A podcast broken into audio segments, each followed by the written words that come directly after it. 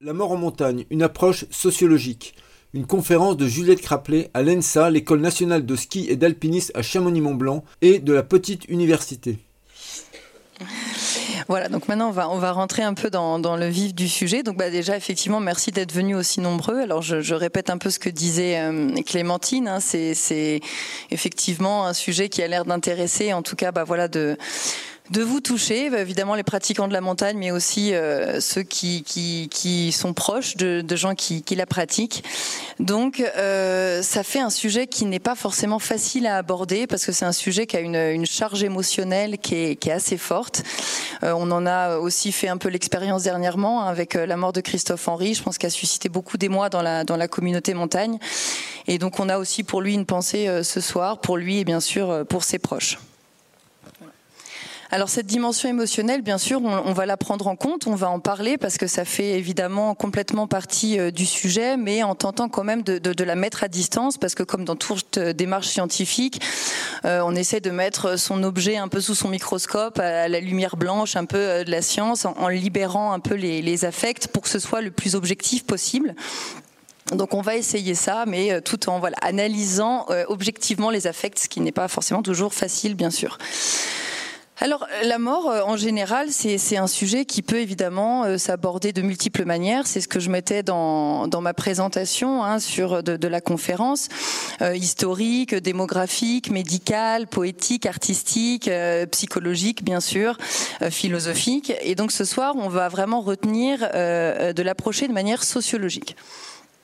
Alors je sais que pour certains c'est pas forcément euh, très clair ce qu'est la sociologie, euh, ce qu'est son objet. Donc euh, je, vais faire une petite précision en rappelant un peu sa définition. Donc la sociologie c'est une discipline des sciences sociales qui étudie les liens entre les individus, qui étudie donc leurs actions, leurs représentations, leurs relations hein, et par lesquelles ils vont faire société. Donc en fait globalement ça vise à comprendre comment comment les sociétés fonctionnent, évoluent, se transforment et quelle est euh, l'impact en fait du social sur euh, les individus, donc sur leur comportement, leurs pensées, etc.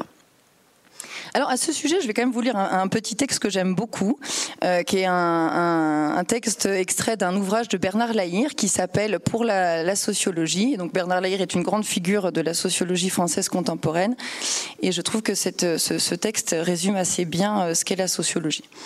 Donc la sociologie suscite de nombreuses résistances. En rendant visibles les régularités collectives ou les habitudes dont les individus ne sont pas toujours conscients, en mettant aussi en lumière des structures, des mécanismes ou des processus sociaux qui sont rarement le produit de la volonté des individus, tout en les traversant en permanence de manière intime, elle a infligé à l'humanité une quatrième blessure narcissique. Après la blessure copernicienne, qui a détruit la croyance selon laquelle la Terre serait le centre de l'univers, après la blessure darwinienne, qui a ruiné toute vision d'une humanité séparée radicalement du règne animal, et après la blessure freudienne, qui a forcé à reconnaître que l'activité psychique n'était pas entièrement consciente, la blessure sociologique a fait tomber l'illusion selon laquelle chaque individu serait un atome isolé, libre et maître de son destin, petit centre autonome d'une expérience du monde avec ses choix, ses décisions, et ses volontés sans contrainte ni cause. La sociologie rappelle que l'individu n'est pas une entité close sur elle-même, qui porterait en elle tous les principes et toutes les raisons de son comportement. Par là, elle vient contrarier toutes les visions enchantées de l'homme libre, autodéterminé et responsable. Voilà. C'est un petit peu, euh, peut-être un petit peu dur. Évidemment, ça n'exclut pas l'idée aussi de liberté. Hein. Simplement, ça la remet aussi dans un cadre où on est peut-être parfois un peu moins libre que ce qu'on croit dans la façon dont on va percevoir les choses, se les représenter, penser, penser le monde, avoir ses idées politiques, etc. Et je pense que c'est aussi bien d'avoir ça en tête avant, évidemment, d'approcher euh, la mort euh, de manière sociologique.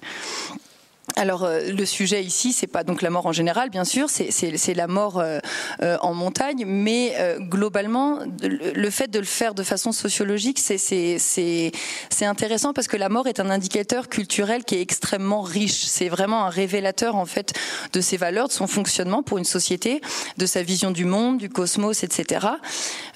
donc on, se rend compte même dans l'histoire hein, que c'est par l'étude de, des sépultures, par exemple, qu'on a pu découvrir tout, tout un nombre de grandes civilisations anciennes, comme par exemple voilà l'Antiquité égyptienne. Donc en fait, s'interroger sur la mort, c'est évidemment interroger le, vivant. Hein. Donc c'est évidemment, ça peut paraître être un sujet austère, mais ça ouvre sur, sur plein de questions beaucoup plus positives, bien sûr. Alors, donc, je ne vais pas répéter l'intitulé précis hein, de, mon, de mon sujet de mémoire parce qu'effectivement, il, il, fait un petit peu peur. Donc, je vais essayer de l'aborder de façon, bien sûr, euh, plus, enfin, plus vulgarisée. Et donc, on va l'aborder globalement, hein, la mort en montagne, euh, mais par vraiment l'angle de, des représentations des professionnels, qui est le public donc que, que j'ai enquêté. Donc, comme je suis un peu universitaire euh, maintenant, je vais forcément voilà passer par un, un des propos un peu introductifs pour définir les choses dont on va parler euh, ce soir. Donc déjà, qu'est-ce qu'on entend par euh, la mort en montagne? Alors c'est une formule qui est empruntée au, langage courant. Euh, alors là, je suis assez proche en fait de cet usage commun dans le sens où on se rend bien compte que derrière la mention du lieu, en fait, c'est bien sûr autre chose que que le fait que la mort survienne dans un dans la montagne. donc ça comprend pas, par exemple, le je sais pas, le, skieur qui a, une, qui a une crise cardiaque euh, sur les pistes, euh, la promeneuse qui fait une mauvaise chute en allant cueillir des myrtilles. Évidemment, il s'agit pas de ça. Donc derrière, en fait, cette mention du lieu, c'est un ensemble de pratiques euh, que ça concerne. Donc on va parler globalement de, de toutes les activités qu'on met sous le terme générique d'alpinisme. Donc le terme générique d'alpinisme au sens large. J'ai oublié que j'avais un petit PowerPoint.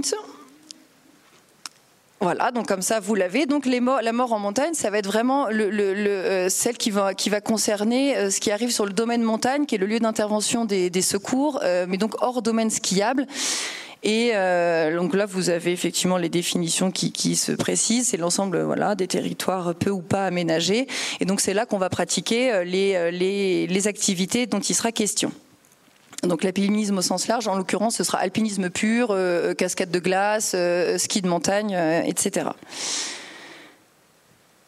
Ensuite, pour ce qui est un petit peu plus de, voilà du, choix de, l'approche méthodologique qui est la mienne, c'est que donc il faut savoir que c'est une approche qui est qualitative. Hein, donc c'est pas une approche quantitative. Donc moi, je vais avoir travaillé essentiellement sur les discours donc les, discours euh, des professionnels de la montagne, sachant que par professionnels de la montagne, je l'entends de façon un peu restrictive, donc c'est pas tous les professionnels de la montagne, hein, ça va être euh, les guides de haute montagne, les formateurs et les secouristes. Alors j'ai euh, essayé euh, donc de, les avoir de façon assez représentée hein, dans, mes entretiens. Donc c'est ça aussi. Donc je, pardon, j'ai pas dit.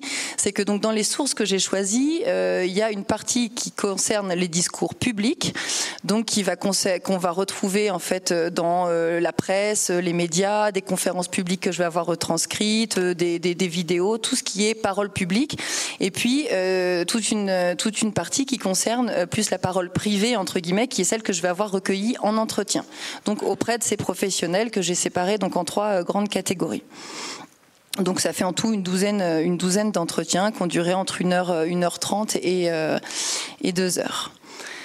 Voilà. Alors, euh, à partir de, ces données, donc que j'ai analysées, j'ai cherché à comprendre quel était en fait le rapport des professionnels de la vallée de Chamonix à la mort et quelles étaient leurs façons de se la représenter et surtout quel était le lien en fait entre ces représentations et la pratique de la montagne. Donc, une des questions principales de mon étude, c'était euh, comment s'élaborent en fait les normes de pratique en matière euh, d'alpinisme à partir des représentations de l'accident mortel et puis leur évolution. Alors c'est sûr que pour, pour étudier ça, la, vallée de Chamonix c'est quand même un terrain privilégié, déjà parce que historiquement c'est euh, évidemment euh, voilà un lieu iconique de la pratique de la montagne, et puis c'est ici que se forment euh, beaucoup de professionnels. Hein, évidemment, on est on est justement à l'ENSA, ce qui est très cohérent ce soir. Alors pourquoi je suis partie sur ce sujet? Parce que c'est une question qu'on m'a souvent posée, c'est mais euh, c'est un peu bizarre, pourquoi tu t'intéresses euh, à ça? Et c'est vrai que moi je suis pas chamoniarde et que quand je suis arrivée ici, euh, une des premières choses que j'ai pu remarquer, enfin un, étonnement, peut-être pas euh, très positif, mais enfin ça a été justement la fréquence des morts. Et c'est vrai que j'ai trouvé ça assez choquant. J'avais vu en un an, j'ai vu plus de morts que dans toute ma vie d'avant réunie. Et je me suis dit mais comment euh, fait la, population locale pour pour faire face à, ces, tragédies quand même euh, assez régulières qui pouvaient en plus toucher des jeunes? Alors je me suis dit, est-ce que c'est parce que en fait ils élaborent euh, euh, voilà des représentations positives? Est-ce que pour eux c'est une bonne mort? Euh, Est-ce que c'est parce qu'en fait à force ils y sont habitués, qu'ils développent un certain fatalisme, etc. Donc ça a été un peu mes, mes, mes questions de départ. Alors sur cette question de, de, la bonne mort, je l'ai évidemment posée à mes, à mes enquêtés. Hein. Euh, donc, euh, il semble euh, déjà qu'une représentation assez commune, qui peut circuler dans, le grand public, mais depuis déjà la fin du 19e siècle, donc par le biais de la culture populaire, de films, de littérature, de, discours même, hein, d'hommages funéraires, présente en effet la mort en montagne comme une bonne mort, assez héroïsante, qui est empreinte de la positivité de la passion, voilà, et des valeurs de l'individualisme, hein, qui sont quand même aujourd'hui largement partagée et défendue, hein, comme la liberté éprouvée, euh, voilà, assumée jusqu'à en mourir, et qui ferait donc de, la mort en montagne une mort préférable euh, à beaucoup d'autres, comme les morts de, sénilité, de maladies douloureuses ou dans la solitude, etc. Pour prendre un exemple contemporain, j'ai mis cette, cette illustration euh, qui est euh, une, séquence euh, de l'adaptation euh, cinématographique du Sommet des Dieux, le, célèbre manga. Et donc là, bon, je spoil un peu pour ceux qui, qui l'ont peut-être pas vu, mais donc euh, Abu, le héros, meurt. Et donc euh, il meurt en redescendant de l'Everest. Voilà, c'était le, sommet de sa vie. Et, il y a effectivement une mise en image absolument sublime. Les paysages sont incroyables et en plus il y a une rupture où après euh, le, plan c'est une foule grise euh, dans la ville, métro, boulot, dodo. Donc il y a aussi par ce contraste une volonté de valoriser le fait, euh, voilà, la mort un petit peu du tigre sur sa montagne à côté des moutons qui font leur petite vie peut-être sans risque, mais qui est une vie très triste. Donc ça, c'est un exemple, par exemple, de sublimation de, de de la mort dans la culture populaire. Après, on peut aussi la voir euh, de façon beaucoup plus réelle dans, par exemple, des, des hommages funéraires qu'on peut faire pour euh, bah, des alpinistes qui se sont tués en montagne. Donc par exemple, là, le, PGHM, dans une publication euh, sur leur page Facebook officielle, a rendu hommage comme ça à l'un de, leurs secouristes qui est mort en montagne en, en 2021, dans un récit très beau, hein, voilà, à des tonalités très très romantiques, très esthétiques, que, je vais vous lire. Donc, comme pour célébrer la réouverture de l'aiguille du Midi, un soleil radieux est venu rehausser, après une trop longue absence, la splendeur de l'arête des cosmiques. Les nouvelles neiges ont ceint d'un blanc immaculé ces pilastres dorés qui se détachent fièrement dans un ciel azur. Le temps est comme suspendu. Dans la froide quiétude des hautes altitudes, le Mont Blanc contemple l'un de ses fils, endormi contre lui. Emporté par une avalanche à midi trente, l'alpiniste vient d'achever sa dernière ascension. Ce pourquoi tu acceptes de mourir, c'est cela seul dont tu peux vivre. En réservant son dernier souffle à celle qu'il avait tant aimée, il sublima la passion qui anima chaque instant de son existence. Fauché en plein élan, bien trop tôt pour ceux qui restent, il vint au rendez-vous fixé par le destin avec l'élégance de ceux qui ne se dérobent pas. Ceux que la montagne a décidé de garder près d'elle et dont les yeux ouverts pour la dernière fois ont reflété les cimes resplendissantes et pures. Donc c'est un très beau texte, un bel hommage qui était largement euh, mérité. Et ce poste a été aimé par, euh, par des milliers de personnes, commenté des centaines de fois, partagé des centaines de fois, ce qui montre en fait aussi l'adhésion de la communauté montagne à ce genre de, de discours. Donc ça montre aussi la légitimité qu'on peut avoir à s'interroger sur est-ce que c'est donc euh, une bonne mort, est-ce que c'est une représentation qui est, qui, est, qui est, réellement partagée. Parce qu'il faut savoir que, que, chaque société, chaque époque, chaque culture se représente un idéal de, de la mort accomplie, hein, pour reprendre une, une formule d'un sociologue, Jean-Luc Deschaux de la mort glorieuse, en gros, du héros grec, à, à, à, la mort un peu exaltée du romantique au XIXe siècle, euh, la mort sans souffrance, rapide au XXe siècle, ou même la mort qui, qui, émerge un peu au XXIe siècle, la mort choisie, par exemple. Chaque, euh, voilà, on voit que chaque époque a un petit peu son idéal de la mort et que euh, ces modèles, euh, ils, ils, sont multiples, ils sont changeants. Donc, est-ce que la mort en montagne pourrait être un modèle contemporain euh, euh, de bonne mort, puisqu'elle s'inscrit Hein, dans, une, dans une ligne de vie choisie, puisqu'elle elle, est dans le cadre d'une passion, etc. Alors Pierre Mazot va même euh, lui aussi très loin. Hein. Par exemple, il va dire euh, à, à, propos de, de, ses, euh, de ses compagnons qui sont morts dans le, dans le, lors de la tragédie du pilier du Freinet en 61, ils ont eu comme le bonheur de mourir jeunes où ils souhaitaient mourir. Donc là, on voit que la valorisation, quand même, de la mort en montagne, elle est particulièrement forte. Euh, alors j'ai même interrogé hein, un peu mes, enquêtés sur sur cette formule. Et ben là-dessus, il y a quelque chose qui est ressorti quand même de façon extrêmement nette. Euh, c'est que vraiment non. C'est c'est pas une bonne mort. Alors évidemment, alors éventuellement c'est moins pire euh, euh, qu'une autre, mais non, c'est pas c'est pas une bonne mort. Donc d'ailleurs, les, propos de, de Mazo ont été rejetés euh, de façon parfois même très radicale, très unanime, très spontanée. Marc, par exemple, il va dire je suis en total désaccord. J'ai noté un petit peu là. Euh, je n'ai aucune fascination pour le choc de la jeunesse contre la mort. C'est un truc qui me révulse depuis toujours. Euh, Alain, c'est des conneries. Après, tu peux toujours arranger le truc, adoucir. Mazo, je t'en sors des citations dans tous les sens. C'est tellement un drame. T'imagines le truc, tu pars à je sais pas combien et tu reviens à deux ou trois. Tout ce qui est dit est forcément. Euh, en l'occurrence, il n'avait pas terminé sa phrase, mais on sent bien qu'en fait, sous l'influence de facteurs émotionnels, de difficultés psychologiques, bah, on en vient à dire des choses, euh, à défendre une représentation, mais qu'on ne pense peut-être pas euh, réellement. Alors pourquoi euh, justement, s'il n'y a pas cette adhésion, si personne entre guillemets n'y croit, euh, pourquoi est-ce qu'on continue de la présenter euh, de, cette manière? Et eh bien évidemment, c'est notamment pour sa fonction consolatrice, c'est-à-dire que dans ces moments, c'est tellement douloureux que représenter la mort de cette manière-là, c'est évidemment une façon, une tentative d'apaiser, de, neutraliser la douleur. Et ça, pour ça, les, les mes enquêtés étaient tous dans cette, dans cette ligne-là, à dire voilà, c'est une façon d'atténuer la souffrance, de se consoler. Euh, pour Arsène, les propos de Mazo, c'est pas un message adressé à ceux je fais des citations. C'est pas un message adressé à ceux qui sont morts en fait, c'est un message qui est adressé aux vivants. C'est juste une manière de se remettre en optimisme, en envie, pour se consoler, essayer de repartir. Donc ça, c'est euh, une, une, une constante. Mais donc, euh, je, fais aussi une petite digression hein, par rapport à, ces, à, ces, mises euh, un petit peu en, récit euh, sublimé. C'est que ça, manifeste aussi autre chose quand même. C'est-à-dire qu'il y a il y a une fonction consolatrice bien sûr, mais ça manifeste aussi euh, le, euh, goût de l'alpinisme pour la beauté. Et je pense que c'est quelque chose aussi qui revient beaucoup. C'est l'importance de la dimension esthétique dans la pratique de, la montagne. Donc bien sûr la beauté des paysages, mais aussi la beauté du geste, la beauté de l'ascension, la beauté de, euh, de l'esprit. Et je pense qu'on peut le retrouver notamment dans le texte euh, pour le, secouriste, euh, justement dans, l'écriture assez lyrique, dans ce soin porté à, la description.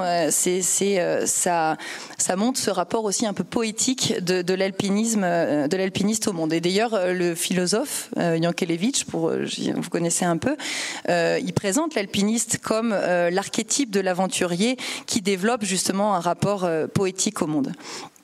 Alors, on va pas partir, c'est pas tellement le sujet, hein, la beauté et l'alpinisme, même si c'est un, sujet intéressant aussi.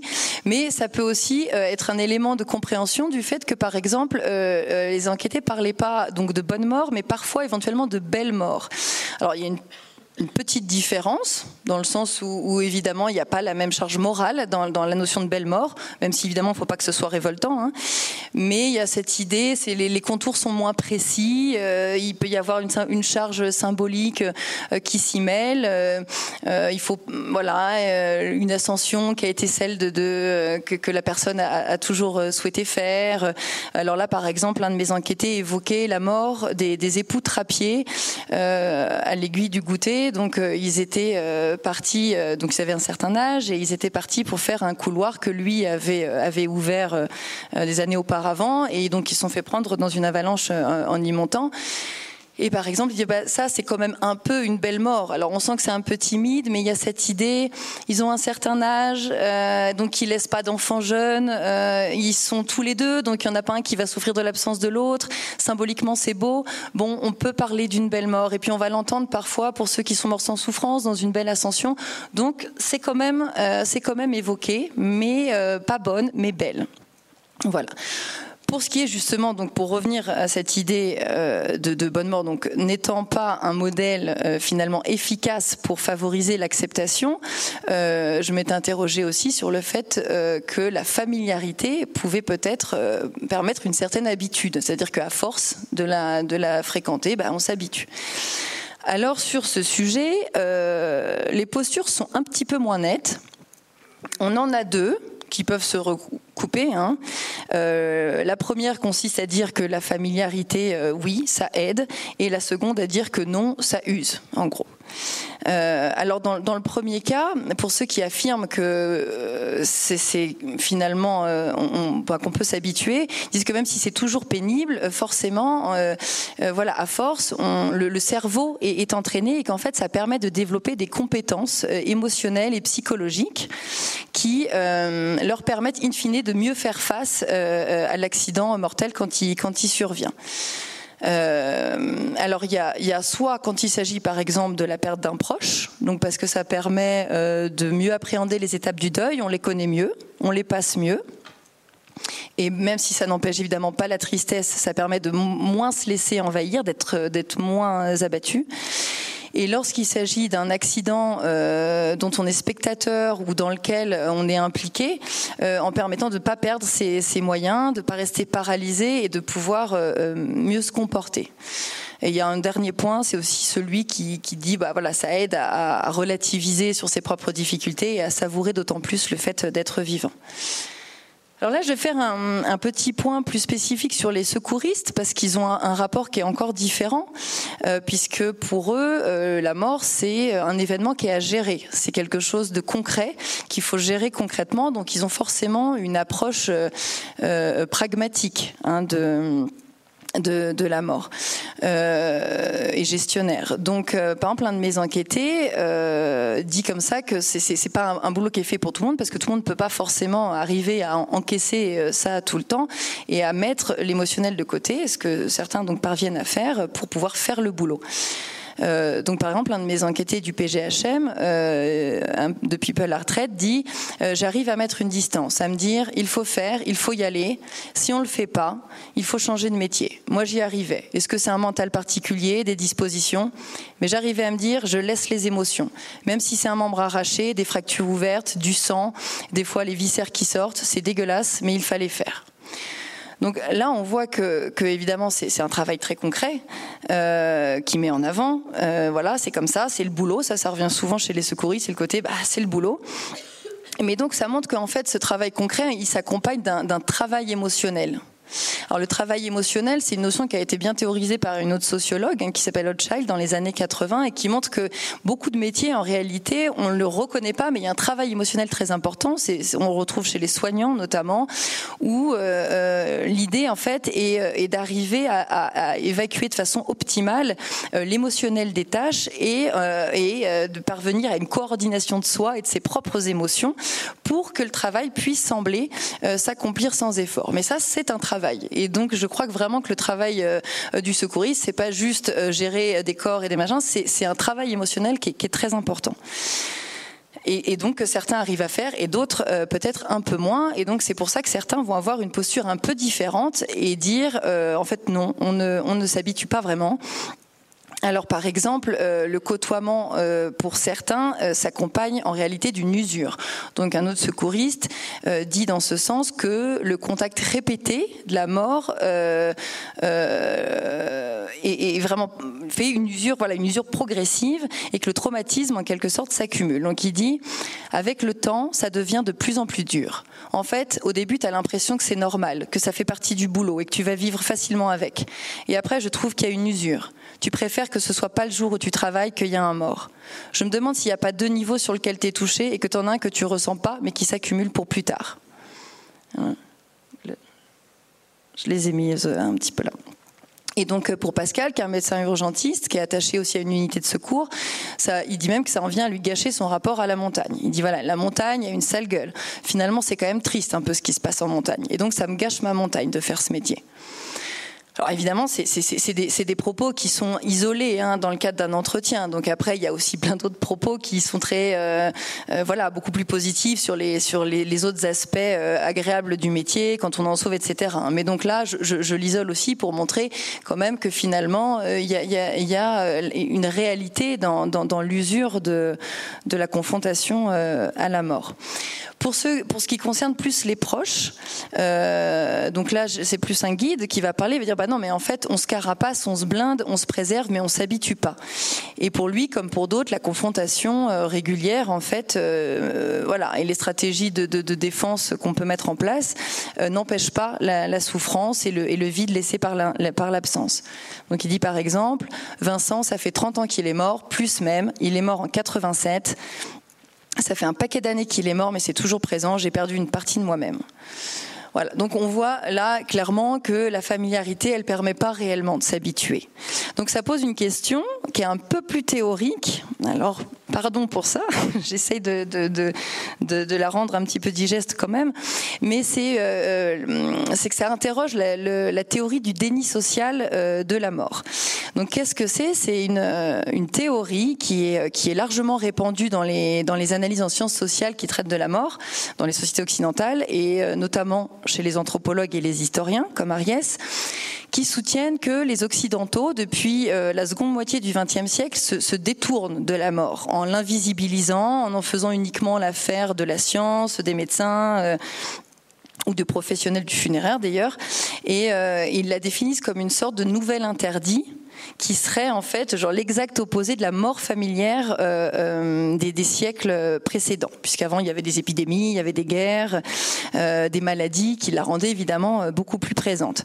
Alors forcément, ce qu'on vient de voir, ça montre que bah, cette théorie, elle n'est pas forcément pertinente dans le sens où la familiarité n'a pas empêché ni la douane ni la souffrance, elle n'a pas permis d'en faire une, chose simple, comme c'est une autre formule de Euh, donc non, c'est-à-dire que finalement, euh, moi, et c'est là ce que, ce que j'avance un peu, c'est que la familiarité avec la mort, euh, elle, n'aboutit pas finalement à une accoutumance, mais à une autre forme de déni, qui n'est pas le déni de sa présence, parce qu'elle est trop là pour qu'on qu nie sa réalité, mais le déni de la, mort douloureuse, c'est-à-dire de la souffrance que la mort peut générer on le retrouve euh, par exemple dans cette idée que euh, quand il y en a qui meurent en montagne, on se dit bah oui, c'est le jeu, quelque part une forme d'injonction à ne pas se plaindre parce que ça fait partie de l'activité et que qu'on voilà, on, le savait. Et donc on bah oui, voilà. Et, donc on sent que la parole est un peu empêchée euh, aussi à ce niveau-là. Alors peut-être à l'échelle individuelle, mais aussi à l'échelle plus institutionnelle, notamment par exemple dans, dans une institution comme comme le PGHM c'est quelque chose qui a souvent été tabou, euh, la, question justement du rapport des secouristes à la mort.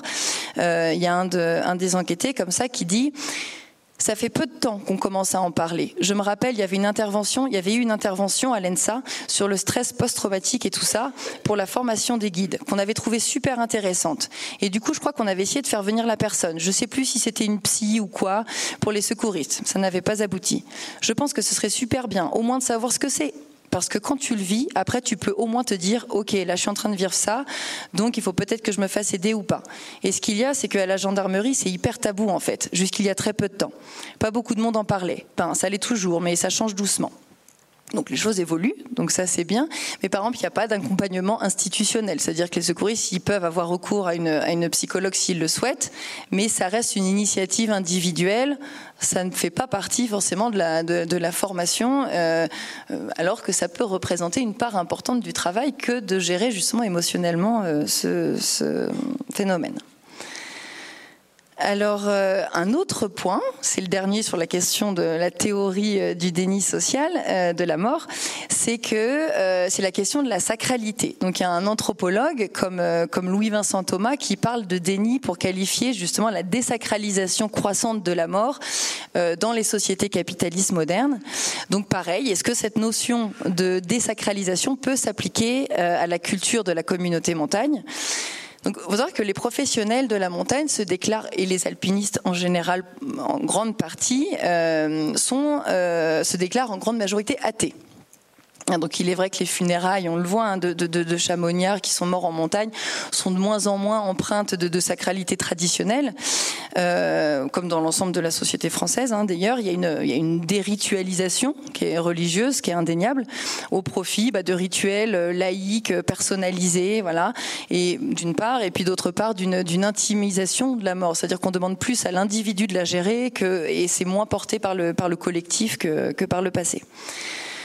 Euh, pour autant, et c'est ça qui est intéressant, c'est que chez de nombreux euh, pratiquants de la montagne, et surtout chez les alpinistes de haut niveau d'ailleurs, la mort en montagne apparaît en fait comme un point de renouement avec une forme de sacré, parce qu'ils sont très nombreux à déclarer euh, croire au destin dont l'accident serait en fait une, manifestation et contre laquelle donc on ne, pourrait rien.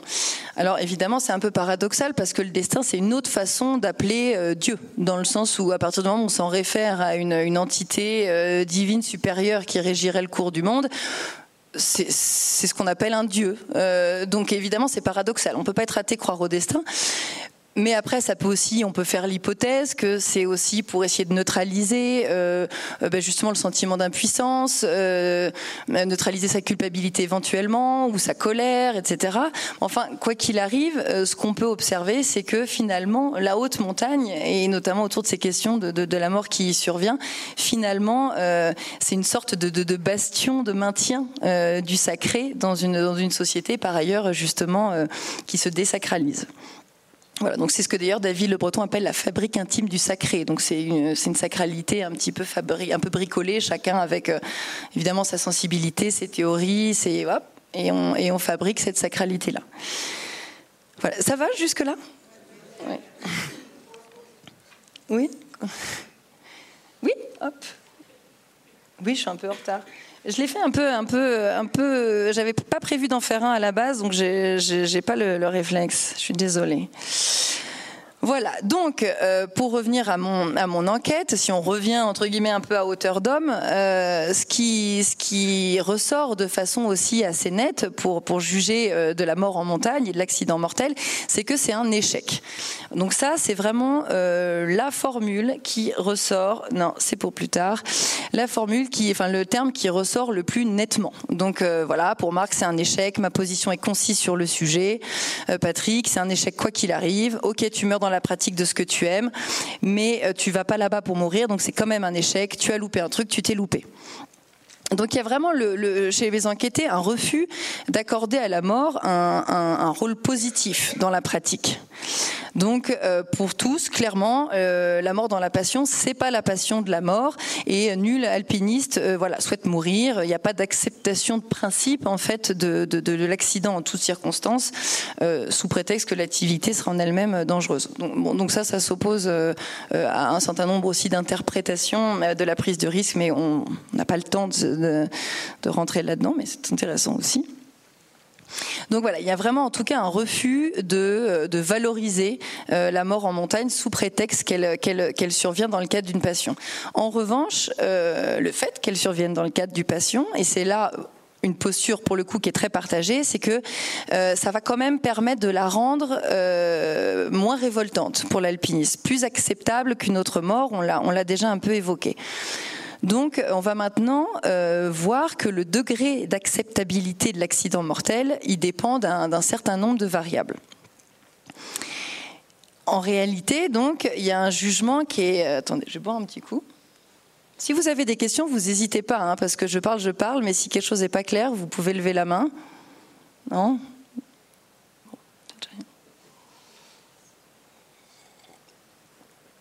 Donc il y a un jugement qui est très différencié qui est porté sur l'accident mortel selon les circonstances d'occurrence, selon les profils des victimes, notamment au regard euh, de leur niveau technique et de l'importance du, risque pris, ce qui aboutit finalement à une, certaine typologie de l'accident mortel. Donc en premier lieu, il va y avoir la mort acceptable cohérente, c'est-à-dire qui n'est pas une bonne mort, hein, on l'a bien dit, mais euh, qui reste acceptable. C'est une mort qui advient dans des conditions d'engagement euh, fort à très fort. Euh, alors c'est un échec, mais voilà, c'est pas déconnant. Donc c'est-à-dire par exemple, il y en a qui disent que les élites se tuent, ça me me gêne pas moralement, c'est acceptable. Dans le sens où elle s'inscrit dans une ligne de choix de vie, voilà, on l'a dit, avec une prise de risque qui est consciente et volontaire, et que en fait l'éventualité de la mort, elle est complètement intégrée euh, à une pratique dans un contexte donné qui la justifie. Ensuite, il y a la mort injuste. Euh, donc, par exemple, lorsqu'elle touche des alpinistes qui sont compétents, mais qu'il n'y a pas eu de prise de risque volontaire lorsque l'accident est survenu, ou qu'il n'y a pas eu de faute, euh, ou lorsque l'ascension n'était pas un projet engagé, on va, on, va dire c'est injuste. Il n'aurait pas dû, n'aurait pas dû mourir là. Alors c'est le cas aussi euh, lorsque c'est vraiment dû voilà un manque de chance, euh, mais ça peut concerner ça aussi bien les grands alpinistes que les petits alpinistes. Hein. Le côté pas de chance, évidemment, ça aboutit à cette idée de mort injuste. Euh, et puis alors enfin, si c'est pour une, une idiotie, euh, une erreur, s'il n'y avait pas par ailleurs de risque euh, consciemment ou intelligemment pris, ou si c'est dû à l'erreur d'un père ou d'un professionnel, alors là c'est réellement inacceptable. Donc ça c'est un, un, terme qui était dans la bouche de, de, de, de tous mes enquêtés quasiment. c'est ce, ce, terme de mort inacceptable. Alors si, bon là ça en fait trois, mais on peut on peut le réduire en deux grandes catégories dans une, enfin une, une distinction un peu duale. Hein. Euh, puisque schématiquement, on peut, euh, euh, retenir d'un côté donc les morts acceptables, cohérentes, et de l'autre les morts inacceptables. Ce qu'il faut voir maintenant, parce qu'une fois qu'on a fait ça, euh, c'est dire bah, qu'est-ce qu'il y a derrière ça Et en fait, derrière ce jugement euh, différencié de l'accident mortel, derrière donc des représentations euh, de la mort qui en découlent, il y a des visions de l'alpinisme. Euh, donc en fait, les, individus, donc en l'occurrence c'est les, professionnels de la montagne, mais c'est valable hein, de façon plus, plus générale pour les alpinistes, ils projettent dans la représentation qu'ils se font de l'accident mortel leur vision morale de l'alpinisme. Donc autrement dit, Hein, les représentations de la mort en montagne, ça constitue euh, en quelque sorte une, zone de projection, enfin une projection, mais portée à son point extrême, puisqu'il s'agit de la mort, de principes éthiques euh, qui sont au fondement euh, des pratiques de la montagne. Et alors là, on arrive aussi à, donc à deux catégories d'alpinistes qui sont les grands alpinistes et les petits alpinistes. Je, je dis ça pas au sens négatif. Hein, je, suis une petite alpiniste. C'est plus par opposition aux grands qu'on on en arrive à ce terme de, petit. Et donc euh, il s'appuie, ces, façons de pratiquer, ces alpinistes euh, pratiquent la montagne en s'appuyant sur des systèmes euh, de valeurs qui sont évidemment différents. Donc un des systèmes normatifs euh, qui englobe donc essentiellement les grands alpinistes, mais également les, alpinistes forts, et donc l'autre, les amateurs de petit niveau et euh, les touristes euh, également, qui peuvent donc avoir un degré de conscience du risque faible, voire insuffisant. Alors dans le premier cas, le système des valeurs prend racine dans l'éthique du grand alpiniste, tel qu'il a été défini par les premiers alpinistes britanniques, donc les gentlemen anglais de, de, l'Alpine Club, donc au 19e siècle, qui euh, les premiers ont édicté les règles fondamentales de, de l'esprit de, l'alpinisme et qui ça a animé tous les, les, les grands alpinistes depuis les premières conquête alpine jusqu'au plus haut sommet himalayen euh, euh, aujourd'hui. Et euh, ce sont donc eux qui ont, vraiment posé les bases de l'esprit de l'alpinisme qu'on retrouve encore aujourd'hui dans la charte des piolets d'or, par exemple. Alors sur ce point, je vous renvoie aux, aux travaux de Delphine Moraldo, qui est une sociologue qui, a fait justement une analyse socio-historique de, cet esprit de l'alpinisme qui est vraiment passionnante.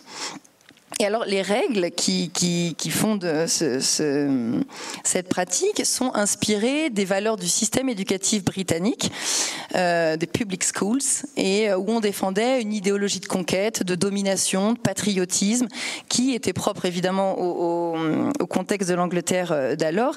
Et l'idée était de pratiquer que la pratique de la montagne devait s'appuyer sur des valeurs comme le courage, le goût du danger, euh, l'esprit de conquête, la discipline, le désintéressement, l'honnêteté le fair play et devait respecter donc concrètement euh, un ensemble de règles très strictes hein, qui sont contenues dans, dans, dans, une expression qu'on utilise encore euh, beaucoup aujourd'hui, qui est le, qui est le, le, by fair means. Et donc c'est des, des, règles qui évoluent hein, avec le temps, mais elles répondent toujours euh, du souci en fait de l'adversité juste avec euh, la montagne, euh, qui est exigée par le fair play. Donc c'est l'interdiction de tailler le rocher, euh, le refus d'aide artificielle, jugé unfair, donc injuste. Les échelles par exemple, aujourd'hui ce sera plus l'oxygène, l'utilisation uniquement d'outils légitimes comme les piolets, les crampons. Donc il y en a qui font un peu débat d'ailleurs, comme comme la corde ou le piton. Et euh, lorsqu'il y a un recours à un, artifice injuste, euh, cela est perçu aujourd'hui de façon assez radicale comme de la triche. Donc euh, ça me fait une petite transition pour dire que justement la référence au jeu est très fréquente hein, dans, le, dans le discours des, des alpinistes.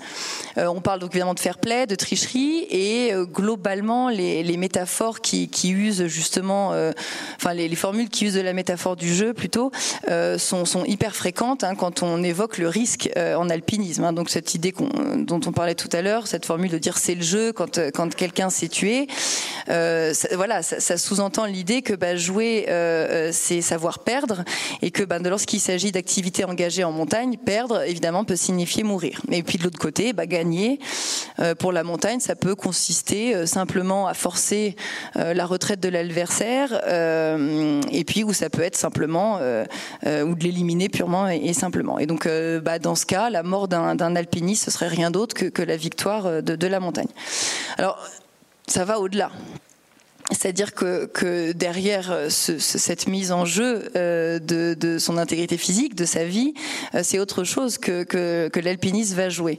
Euh, donc là, on rentre dans, dans, un autre concept. On va utiliser un autre concept qui est celui du, du serious game, qui, est, euh, qui, a été bien théorisé par une anthropologue, Sherry Hotner, dans les années 90. C'est-à-dire que le principe est très simple. Il consiste à dire que plus euh, la mise est élevée, plus un jeu est sérieux. Donc la, mise, la vie humaine pouvant être considérée comme la mise ultime, euh, les activités qui la, mettent en jeu pourraient être considérées comme bah, les plus, le plus sérieux des, plus sérieux des serious games. Mais euh, voilà, derrière sa vie, en fait, le joueur, il va mettre en jeu euh, pas sa vie, mais à travers sa vie, enfin oui, il la met en jeu, mais à travers euh, la mise en jeu de sa vie, des attributs, des valeurs associées qui va supposer encore supérieures euh, à la vie elle-même, comme l'honneur, le courage, la dignité, etc. Donc après, ça dépend euh, un peu de chacun, et qui permettent à l'individu en fait de se distinguer du commun des mortels. Donc ça signifie que la personne qui, qui, rentre dans ce jeu, elle est capable, enfin, elle acquiert, elle, elle acquiert une, une, une dignité, une exceptionnalité à laquelle elle aspire. Donc on voit que finalement, même si c'est donc pas souvent dit euh, que, dans ce cadre, être capable de regarder la mort en face, hein, ça c'est une, formule de Mummery, c'est se distinguer du, commun des mortels, c'est euh, prouver son courage, donc sa puissance, sa force mentale, etc. Et puis c'est surtout aussi une condition euh, de la pratique du grand alpinisme. Donc, dans ce sens, voilà, il y avait Joe Simpson aussi qui disait sans la mort, énormément d'alpinistes rangeraient leurs piolets et leurs crampons et rentreraient à la maison. Voilà. Donc on voit que, que dans l'alpinisme d'élite, qui, qui, qui, donc participe de ce serious game, il y a des enjeux de distinction qui sont évidemment très importants, des enjeux identitaires, euh, même si c'est pas quelque chose qu'on va retrouver dans, dans, dans les discours. Euh, alors d'abord parce que c'est pas toujours conscient, euh, ensuite parce qu'il peut y avoir évidemment d'autres mobiles euh, à la, à, la, à, la, prise de risque, mais sur lequel bah, donc on n'a on n'a pas forcément le temps de s'étendre aujourd'hui. Et enfin, parce que de façon tendancielle aussi, euh, il y a chez les pratiquants de la montagne une, une réticence à, à, dire que euh, bah, le danger, le jeu avec la limite, ce serait un ingrédient apprécié, euh, recherché, qui, qui, donnerait à l'alpinisme une partie de sa saveur. Voilà, comme, comme si le, le, le, goût du risque était en quelque sorte une faute morale euh, qui ne veulent pas commettre euh, ou admettre, en tout cas dans une société qui globalement la, la condamne. Euh, voilà. Donc, euh, on a vu que, le, système de valeurs qui, fonde l'esprit du grand alpinisme, euh, considéré comme, euh, hein, pour beaucoup comme le seul vrai alpinisme, voilà, donc pardon, là je me suis un peu mélangée, mais donc il y a aussi à côté de ça un autre système de valeurs qui lui va concerner donc davantage le petit alpinisme, et il se trouve que bah, les professionnels de la montagne, qui donc font l'objet de mon étude, hein, sont à la fois des alpinistes amateurs, qui adhèrent donc à l'esprit euh, de l'alpiniste tel qu'on vient de le décrire dans leur pratique personnelle, et des guides, des formateurs, des secouristes qui donc portent à ce titre un regard en fait différent, un regard de professionnel sur euh, la manière dont les petits alpinistes euh, doivent pratiquer euh, la montagne. Et donc, euh, et dans, dans, les valeurs qui fondent cette pratique, celle qui est centrale, c'est bien sûr la sécurité mais on peut aussi retrouver celle de, plaisir, hein, dans un sens souvent contemplatif, ou celle d'humilité, etc. Donc là, il y a évidemment un changement assez euh, radical de, de, posture. Donc ça aboutit à des, des, des, représentations de la mort très différenciées. Et donc là, je reprends ce que je disais plus haut. Euh, pour les professionnels de la montagne qui sont également dans leur pratique privée des amateurs. L'accident mortel ne peut se défendre que s'il survient dans les conditions précises du serious game des grands alpinistes, mais en dehors de ce, cadre de jeu strict, voilà, l'accident euh, est inacceptable. Euh, certains de mes enquêtés parlaient d'anomalies, euh, voilà, avec des, termes qui peuvent varier, mais voilà, comme si la pratique du petit alpinisme ne contenait pas assez d'enjeux, hein, sinon celui du plaisir, mais donc insuffisant pour que l'accident ait, un sens. Donc on voit qu'il y a une forme d'interdit de, de, la mort pour les, pour les petits alpinistes. Euh, par ailleurs aussi, je, pareil, je vais pas m'étendre trop, sinon ça va être trop long, mais euh, aussi une distinction qu'on peut retrouver euh, justement entre les petits et les grands alpinistes. On peut la retrouver encore autour de cette notion de sacré, euh, c'est-à-dire dans la façon dont on va euh, faire le récit d'une mort. évidemment, ce sera pas du tout pareil. En général, les, les, les petits alpinistes, on, on s'en réfère pas au, au grand dessin de, de la fatalité. C'est toujours réduit à, à un enchaînement. Euh, voilà, causal, euh, concret. Euh, donc voilà, dans une, dans une causalité qui est, qui est complètement désenchantée. Bon, même si c'est aussi le cas, évidemment, pour, pour des, des, grands alpinistes, mais en tout cas, il y a beaucoup moins de lyrisme quand il s'agit des petits alpinistes qui ont souvent fait des choses idiotes. Ils ont fait ci, ils ont fait ça, ils ont fait ça, ils s'étaient habillés comme ça, ils avaient tel matériel. Et donc, c'est toujours ramené à quelque chose d'extrêmement concret. C'est moins le destin. Voilà.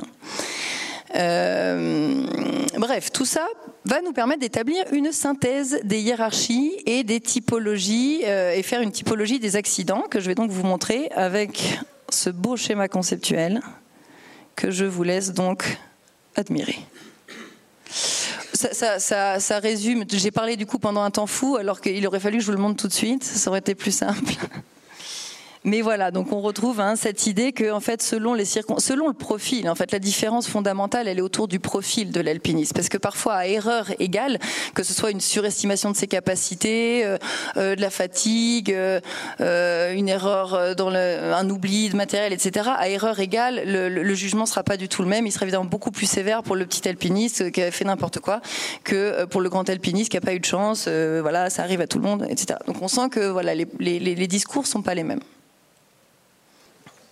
Alors maintenant, on va, euh, s'intéresser à, à, des notions euh, plus précises qui sont les notions de normes et de déviance. Donc on va notamment s'interroger plus globalement sur la place de l'alpinisme dans nos sociétés modernes occidentales.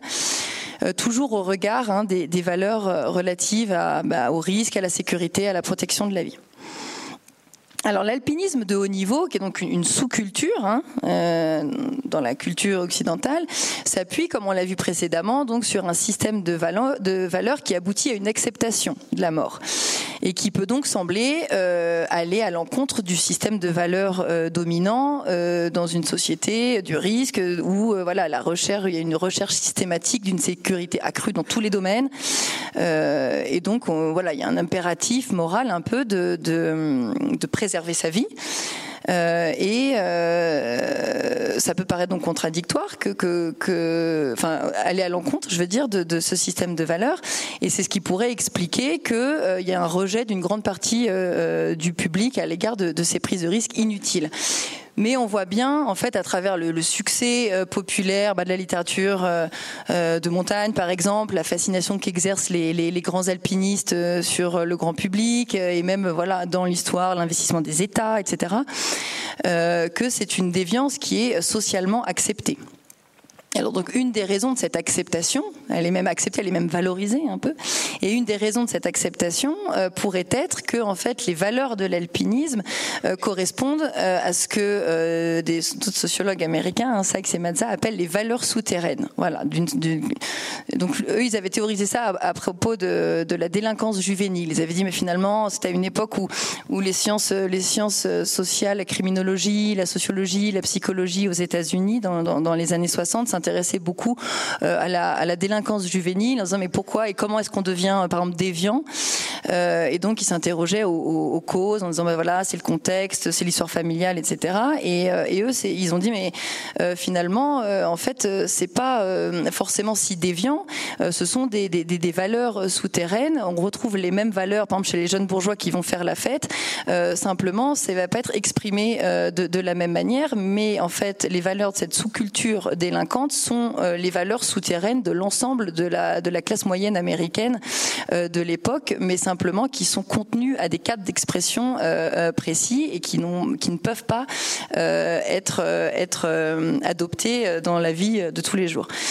Et donc pour l'alpinisme, on peut dire que ça correspond en fait à des valeurs souterraines d'une société étouffée, euh, voilà, par une pression sécuritaire accrue, une uniformisation des modes de vie malgré hein, l'injonction euh, contradictoire à la singularité, voilà, et qui serait mue par un désir, euh, voilà, d'affranchissement de toute cette pression sécuritaire.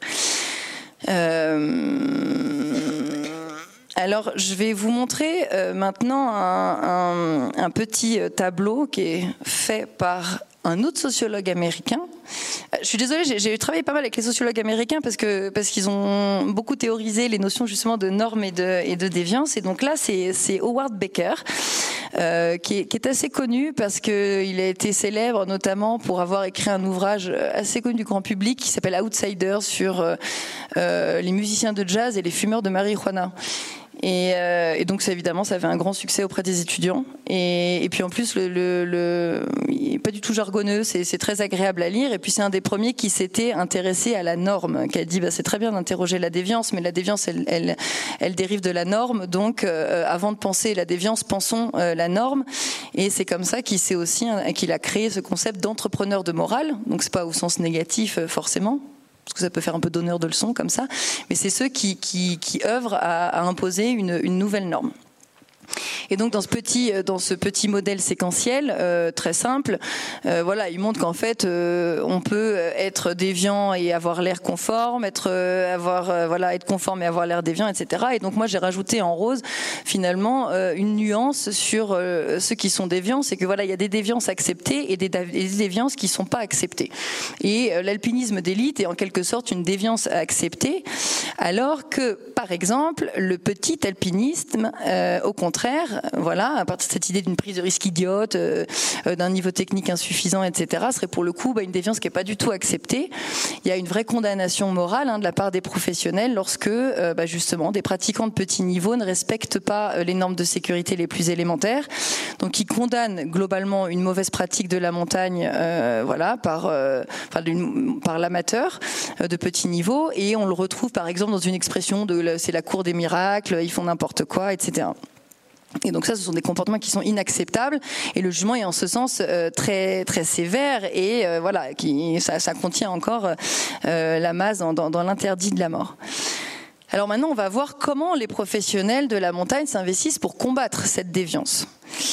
Euh, donc, j'ai, je, je, vous ai déjà un peu parlé de, de, de Becker euh, et donc de son concept d'entrepreneur de morale. Donc, moi, je me suis interrogée dans mon travail sur, pour savoir si c'était euh, quelque, euh, un concept intéressant pour pour les professionnels de, de, de la montagne. Est-ce que euh, est-ce que ils étaient des entrepreneurs de morale assez typiques. Alors euh, non, ils sont pas complètement typiques. Euh, ils, ont quelques caractéristiques, mais pour sur certains points évidemment ils, s'en éloignent. Alors pour brièvement euh, voir les, points de convergence, et pour Becker, une des caractéristiques majeures, c'est la volonté de faire le bien, c'est-à-dire de s'appuyer sur des principes moraux qui sont évidents, qui sont très légitimes, qu'on ne peut pas vraiment remettre en cause, pour justifier la mise en place de nouvelles normes. Alors lui, il prend l'exemple de la prohibition de l'alcool aux États-Unis, en disant bah voilà, au départ c'était des pasteurs qui, pour défendre les, les, les pauvres, les populations pauvres qui subissaient les ravages de l'alcool, bah, il fallait l'interdire, et les pasteurs ont été rejoints par des femmes qui voulaient lutter contre les violences conjugales, etc. Et euh, donc, évidemment, c'est très légitime. Euh, et, et, donc, il y a cet argument et cette, cette vraie, ferveur morale euh, qui, est, qui, est, vraiment à l'origine de l'entreprise. Et après, on ne sait pas forcément toujours ce que, ce que ça donne. Évidemment, c'est complètement différent en soi dans l'objet euh, euh, pour, pour ce qui est de, la question de l'alpinisme. Mais on retrouve en tout cas euh, chez, chez mes enquêtés cette idée de, de, faire le bien, de lutter contre l'accident. Voilà, ils disent on veut moins de morts, on veut préserver la population, la vie est au-dessus de tout, euh, voilà, et euh, en s'appuyant nécessairement sur la sécurité comme principe central revendiqué. Donc une des caractéristiques qui en découle bah, de cette ferveur morale, c'est de vouloir changer euh, les mentalités, de faire changer les normes de comportement. Donc l'évolution de la formation des guides, elle est assez probante en ce sens. Hein, donc c'est sortir de la culture de l'exploit, se décoller justement des, valeurs du grand alpinisme pour promouvoir une pratique plus sûre. Voilà. Euh, et là, on, retrouve dire une tendance à vouloir mettre le petit alpinisme dans le giron des sports normaux. Hein, ce, qui, ce que certains, c'est un peu hors norme, le grand alpinisme, mais le petit il faut que ce soit plus un sport normal qui corresponde au système de valeurs euh, dominant. Une autre caractéristique, c'est celle de vouloir justement influencer la loi. Alors ça, c'est moins flagrant parce qu'on va le retrouver sur certains points, par exemple sur la PHN ou sur les syndicats des guides qui aimeraient que soit inscrit dans la loi, par exemple, le partage des responsabilités, mais c'est globalement plat flagrant. Ensuite, il y a la question de la défense des intérêts professionnels. C'est-à-dire derrière des arguments moraux, bah, il y a bien sûr euh, la volonté de protéger aussi une profession. Euh, parce que là, on sait qu'un accident, ça n'implique pas seulement les individus en présence, c'est-à-dire que maintenant, il y a un peu un transfert de, la charge de la réparation hein, de l'auteur euh, du dommage vers le groupe, hein, que ce soit euh, l'association sportive, l'assureur ou même l'État. Donc c'est pour ça qu'il y, a aussi beaucoup d'acteurs de, la montagne, finalement, qui sont aussi concernés hein, par ces problèmes d'accidentologie et qui vont s'investir pour faire évoluer les normes. Après, il y a, évidemment plein de limites euh, à ce, à ce profil. Euh, il y a des caractéristiques euh, qui font qu'ils en sont quand même assez éloignés, puisque je dirais que moi, c'est quand même des entrepreneurs un peu défensifs. C'est-à-dire que euh, ils entreprennent un travail d'imposition de nouvelles normes, c'est en partie pour pouvoir euh, simplement en fait continuer euh, à vivre de leur passion, qui est la montagne. Donc les professionnels, ils se retrouvent aussi contraints, euh, voilà, de protéger un secteur d'activité qui est menacé par le réchauffement climatique, par par la judiciarisation croissante de la société, le voilà, le recours de plus en plus systématique à la voie juridique. Donc pour ça, en fait, ils font simplement euh, se, se, défendre. Et puis au, niveau de la loi, justement, il y a cette idée de ne pas vouloir euh, inscrire les choses trop dans la loi, mais au contraire d'entretenir le flou. Donc c'est changer les normes implicites, mais garder un cadre euh, juridique souple qui, les protège. Et enfin, un dernier point, c'est qu'en fait, souvent, il y a quand même un, vécu, l'impact du vécu qui est fort, et, et, selon un petit peu leurs expériences, euh, ils vont simplement avoir envie d'éviter à d'autres de vivre la même chose qu'eux, et c'est faire, donc ils participent à faire prendre conscience que qu'un euh, accident a, énormément d'implications et qu'il est donc assez légitime de, vouloir euh, le combattre. Quelque chose qui, est aussi ressorti un peu de, mon étude, c'est euh, l'idée d'essayer d'éviter de, juger. Parce que là, je parlais du jugement sévère qui portait. Donc, quelque part, ce jugement, il est aussi très humain. C'est-à-dire qu'on a tous tendance à à, juger, euh, à dire non mais ça n'importe quoi, il a fait ci. On, le fait tous de façon très spontanée et qui plus est dans ce milieu-là, c'est aussi une façon de se protéger. C'est plus net chez les secouristes qui, qui par exemple, euh, voilà, enfin en tout cas il y en a un qui, qui l'évoque comme ça, euh, dans le sens où il dit en fait euh, juger un accident c'est se protéger, c'est se dire en fait moi ça aurait pas pu euh, m'arriver. Là il a fait n'importe quoi, il a fait ça, moi jamais j'aurais pu j'aurais pu le faire. Mais il dit pourtant on a tous été des débutants. Donc là pour le pour le citer il dit il est difficile mais très important de ne pas juger les débutants en alpinisme. Voilà car il y a vraiment une part de chance, parce qu'on a tous débuté l'alpinisme, on a tous fait des bêtises qui nous ont pas coûté cher, quoi, pour, qu'on soit toujours là. Et il y en a qui n'ont pas eu cette chance. Première erreur, paf. Donc c'est une façon de souligner le fait que, bah, avant d'être un bon alpiniste, on est un petit alpiniste et que ce passage obligé bah, mériterait peut-être un peu plus de, parfois de, tolérance. Euh, de la part de, ceux qui, jugent.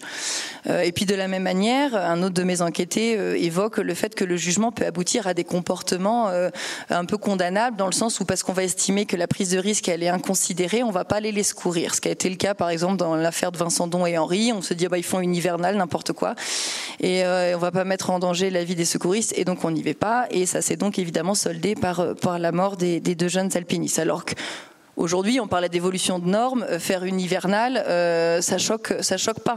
Mais à l'époque, euh, ça le faisait. D'où l'importance d'essayer de ne pas trop juger, évidemment, les accidents. Voilà, donc là, j'ai fini un peu sur cette partie-là pour montrer quand même qu'on sent euh, chez les professionnels une, forme de, tiraillement euh, qui persiste euh, entre l'adhésion au principe de sécurité et à la nécessité voilà, d'édicter des normes pour l'appliquer et le désir de défendre la liberté de pratique coûte que coûte, voilà, quelle que soit la manière dont est pratiquée la montagne. Et donc cette tension, elle est palpable dans des discours qui sont parfois contradictoires et surtout qui semblent pas vécus de la même manière selon les, personnes. Et c'est là un autre point hein, qu'on, va, dont on va un peu parler, euh, c'est qu'il y a des, de réelles variations individuelles aussi dans, voilà, dans, l'appropriation des cadres et dans les, représentations de la mort que ça implique. Donc j'en arrive à ma dernière petite bulle sur la, polarisation euh, des éthiques euh, qui s'observe quand même assez nettement euh, avec donc d'un côté bah, la montée en puissance du discours sécuritaire et euh, de l'autre euh, une défense euh, radicalisée des, des, valeurs du, du, grand alpinisme. Alors dans le premier cas, pour la montée en puissance du discours sécuritaire, alors comme ça, ça fait un peu peur, ça fait, mais, mais ça n'a pas la charge négative que ça peut avoir en politique, hein, par exemple. Évidemment pas. C'est juste d'insister sur le, le, le, principe de, de sécurité. Euh, dans la pratique. Donc on l'observe de, différentes manières. Euh, alors déjà globalement, hein, on voit qu'il y a une augmentation des travaux de sensibilisation sur la sécurité en montagne, sur les, recherches en accidentologie. Euh, il y a de plus en plus de conférences, même à l'ENSA par exemple, hein, sur le risque, l'accident, euh, la décision en, situation critique, euh, les liens entre montagne et justice par exemple. il y a une présence plus marquée. Alors c'est pas que lié à, à, à, ce, ce, cette montée du discours euh, sécuritaire, mais aussi euh, à la technologie euh, moderne. Mais donc il y a une présence plus marquée sur les réseaux sociaux, des postes à visée informative et, préventive qui émanent voilà, d'institutions comme le PGHM ou, comme la Chamoniarde. Mais tout ça montre qu'on va quand même dans le sens d'un engagement accru des professionnels en faveur d'une pratique plus sûre.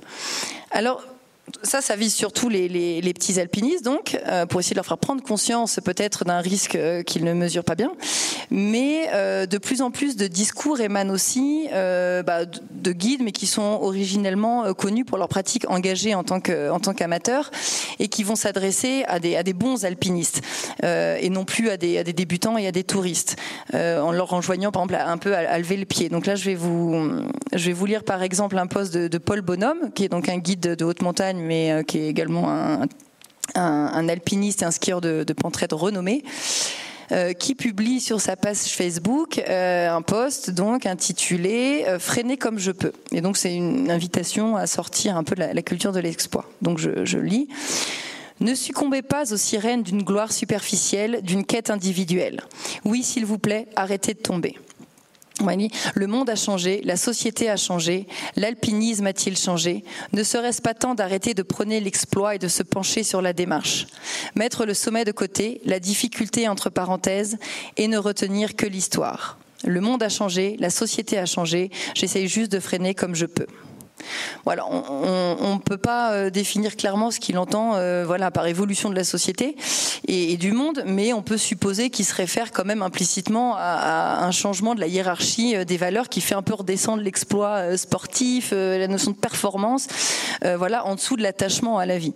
Donc, puis même cette injonction à dire voilà, arrêtez de tomber, etc., ça montre aussi qu'il y a peut-être chez lui une usure de, la mort qu'il a souvent fréquentée. Euh, voilà, donc il y a de nombreux discours publics comme ça de, de professionnels qui portent euh, voilà la marque de ce souci grandissant pour la sécurité et qui prônent donc une, une pratique toujours plus safe. Euh, au niveau, on retrouve aussi au niveau institutionnel maintenant cette tendance, euh, voilà, à s'appuyer de plus en plus sur des valeurs de sécurité et de protection de la vie pour promouvoir donc de, de nouvelles normes. Euh, et donc là, c'est vraiment euh, caractéristique de, de, dans ce lieu emblématique de l'ENSA, hein, c'est l'évolution de la formation des guides. C'est-à-dire que euh, au départ, on était vraiment justement dans une dans une culture plus de l'exploit, ce que certains appellent la culture pushy, voilà, des, des, des guides français qui ont d'ailleurs un taux d'accidentalité plus fort que, que, tout, que le reste de l'Europe. Mais euh, et c'est lié justement bah voilà, à des phénomènes culturels. Et avant était un bon guide celui qui était fort techniquement. Euh, ensuite donc ça a progressivement euh, évolué vers une idée de, de, de, prendre en compte le risque pour apprendre à mieux le gérer, mais à le gérer objectivement. Et maintenant on arrive à des outils de, formation qui, qui, qui intègrent davantage en fait de facteurs de facteurs humains qui prennent en compte bah voilà, beaucoup plus l'émotion, la dynamique du groupe, euh, euh, la répartition de la responsabilité et tout, pour aider à, mieux décider, à prendre des décisions cohérentes. Donc c'est l'objectif de l'outil Guidos, par exemple. Pour ceux qui ont assisté à la conférence, vous avez dû euh, voir la présentation justement d'Alexis Malon. Euh, ensuite, il y a aussi de façon euh, encore plus radicale, avec un autre mode d'action, euh, le souci de sécurité qui se manifeste vraiment formellement dans le durcissement de la régularisation, de la, réglementation des, pratiques, notamment avec les arrêtés préfectoraux hein, depuis 2018, la PHN qui encadre de façon vraiment beaucoup plus stricte les pratiques dans le, dans le massif du Mont Blanc. Donc voilà, ça, ça fait qu'à l'échelle à la fois individuelle et institutionnelle, on, voit vraiment se durcir un peu ce, discours-là, enfin en tout cas ce travail d'imposition de nouvelles normes euh, vers davantage de, sécurité euh, au cœur de la pratique. Et puis parallèlement, euh, il y a donc une autre dynamique qui est à l'œuvre euh, et qui va se concrétiser dans le milieu de la montagne et qui se concrétise au contraire dans une institutionnalisation de, l'esprit originel euh, de l'alpinisme, voilà, pour le défendre. Donc, la logique, elle n'est pas forcément incompatible hein, avec une préoccupation de la sécurité, mais elle en refuse en fait la radicalité et pardon, sa traduction sous forme de contraintes, juridiques, euh, voilà, au nom de valeurs euh, jugées supérieures, euh, voilà, qui sont les valeurs de l'éthique du grand alpinisme. Donc, en ce sens, bah, bien sûr, il y a les piolets d'or, puisque l'idée c'est quand même de, célébrer euh, l'esprit de l'alpinisme contre le développement des mauvaises pratiques liées à la touristification de, la montagne. Et puis il y a également par exemple l'inscription de, l'alpinisme à l'UNESCO, euh, donc vraiment dans cette idée d'un patrimoine menacé, euh, donc ces valeurs qui sont menacées justement par le tourisme, etc., par, des pratiques un peu débridées, et donc on va le protéger en l'inscrivant au patrimoine culturel et matériel de l'UNESCO voilà, en, 2000, en 2019. Voilà, donc euh, sur ce, voilà, la polarisation des cadres normatifs, donc elle, s'accroît, euh, mais euh, on, voit que quand même c'est des valeurs qu'on a tendance à supposer un peu contradictoires, en fait, la, liberté et la, et sécurité, donc c'est un conflit qui apparaît quand même un petit peu sans fin, et, c'est d'ailleurs au cœur, de, conflits récurrents, hein, d'affaires qui, qui, vont agiter le milieu montagnard, en particulier les professionnels. Donc là, il y a quelques images. Euh, donc je ne sais pas si vous voyez à quoi ça réfère. Là, on voit Christophe Profit avec l'affaire des, pieux du Mont Blanc. Euh, là, les, les hurluberlus du Mont Blanc, comme disait euh, Jean-Marc Payex, qui avait donc bivouaqué au sommet du Mont Blanc, alors que justement l'arrêté préfectoral disait que c'était interdit mais par exemple c'était interdit en cas de grosse influence. Or, ils n'étaient pas du tout en période d'influence, donc évidemment il y en a qui ont beaucoup réagi.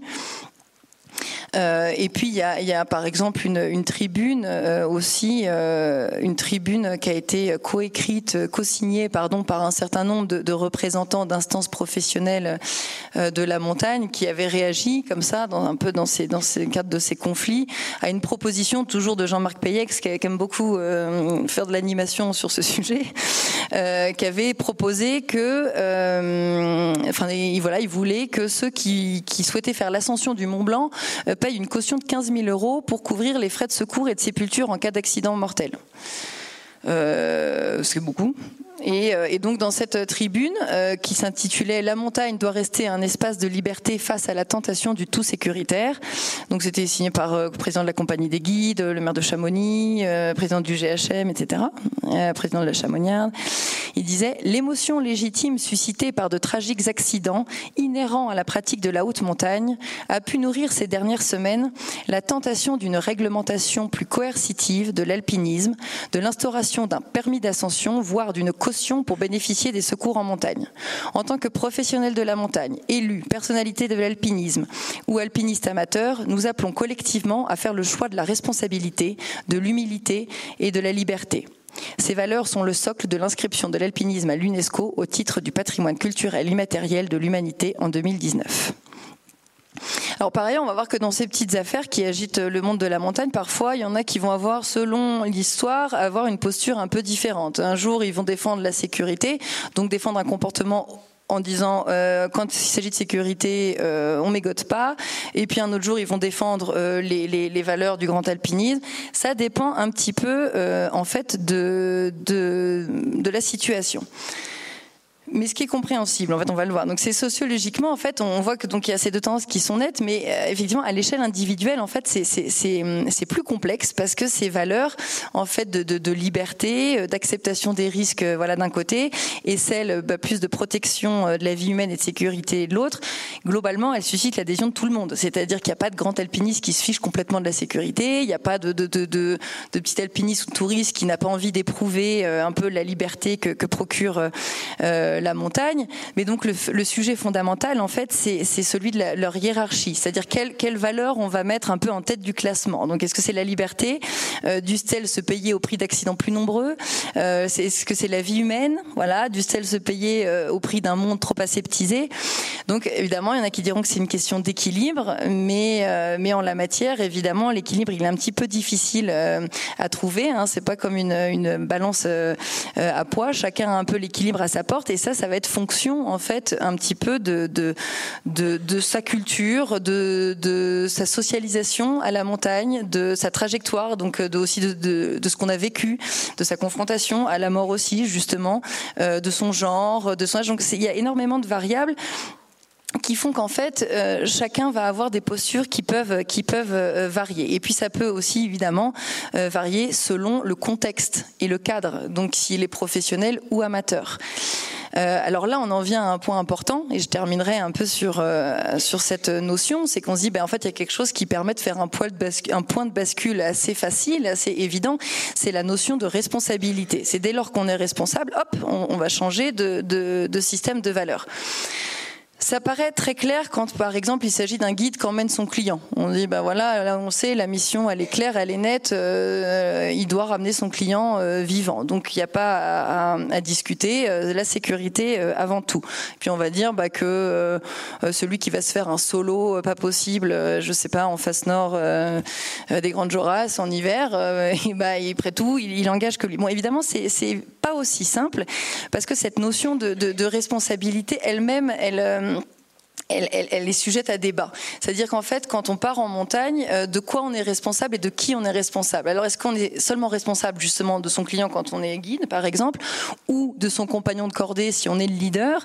Euh, Ou est-ce qu'on est responsable aussi de son compagnon de cordée qui a le même niveau, où on est parti euh, voilà un peu ensemble, mais euh, voilà en équipe Ou est-ce que on est, est-ce qu'on est responsable de celui qui est à côté de nous, euh, mais qu'on connaît pas, qui est juste un peu moins bon? Donc est-ce que c'est une question de niveau? Est-ce qu'on est responsable de ses pairs, mais simplement dans le cadre de la montagne si on les voit? Ou est-ce qu'on en est responsable même si on les connaît, mais qu'on que, que les voit pas? Donc est-ce qu'on a un devoir euh, de les accompagner, de les aider, de les prévenir?